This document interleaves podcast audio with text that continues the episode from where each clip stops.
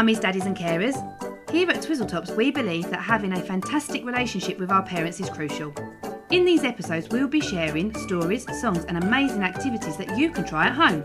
Don't forget to upload pictures of your little one having a go to your Blossom app. We can't wait to see them. Now, here is today's episode. Hi, boys and girls. My name's Katie, and today we're going to be reading Winnie the Witch. This is a story by Valerie Thomas and Korky Paul. Are you sitting comfortably? We shall begin. Winnie the Witch lived in a black house in the forest. The house was black on the outside and black on the inside. The carpets were black, the chairs were black, the bed was black, and it had black sheets and black blankets. Even the bath was black. Winnie lived in her black house with her cat, Wilbur. He was black too, and that's how the trouble began. When Wilbur sat on a chair with his eyes open, Winnie could see him. She could see his eyes anyway. But when Wilbur closed his eyes and went to sleep, Winnie couldn't see him at all, so she sat on him. When Wilbur sat on the carpet with his eyes open, Winnie could see him. Well, she could see his eyes anyway.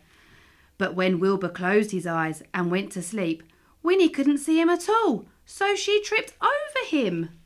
One day, after a nasty fall, Winnie decided something had to be done. She picked up her magic wand, waved it once, and abracadabra! Winnie was a black cat no longer. He was bright green. Now, when Wilbur slept on a chair, Winnie could see him. When Wilbur slept on the floor, Winnie could see him. And she could see him when he slept on the bed. But Wilbur was not allowed to sleep on the bed. So Winnie put him outside. Outside in the grass. When Wilbur sat outside in the grass, Winnie couldn't see him, even when his eyes were open. Winnie came hurrying outside, tripped over Wilbur, turned three somersaults, and fell into a rosebush. This time, Winnie was furious. She picked up her magic wand and waved it five times, and.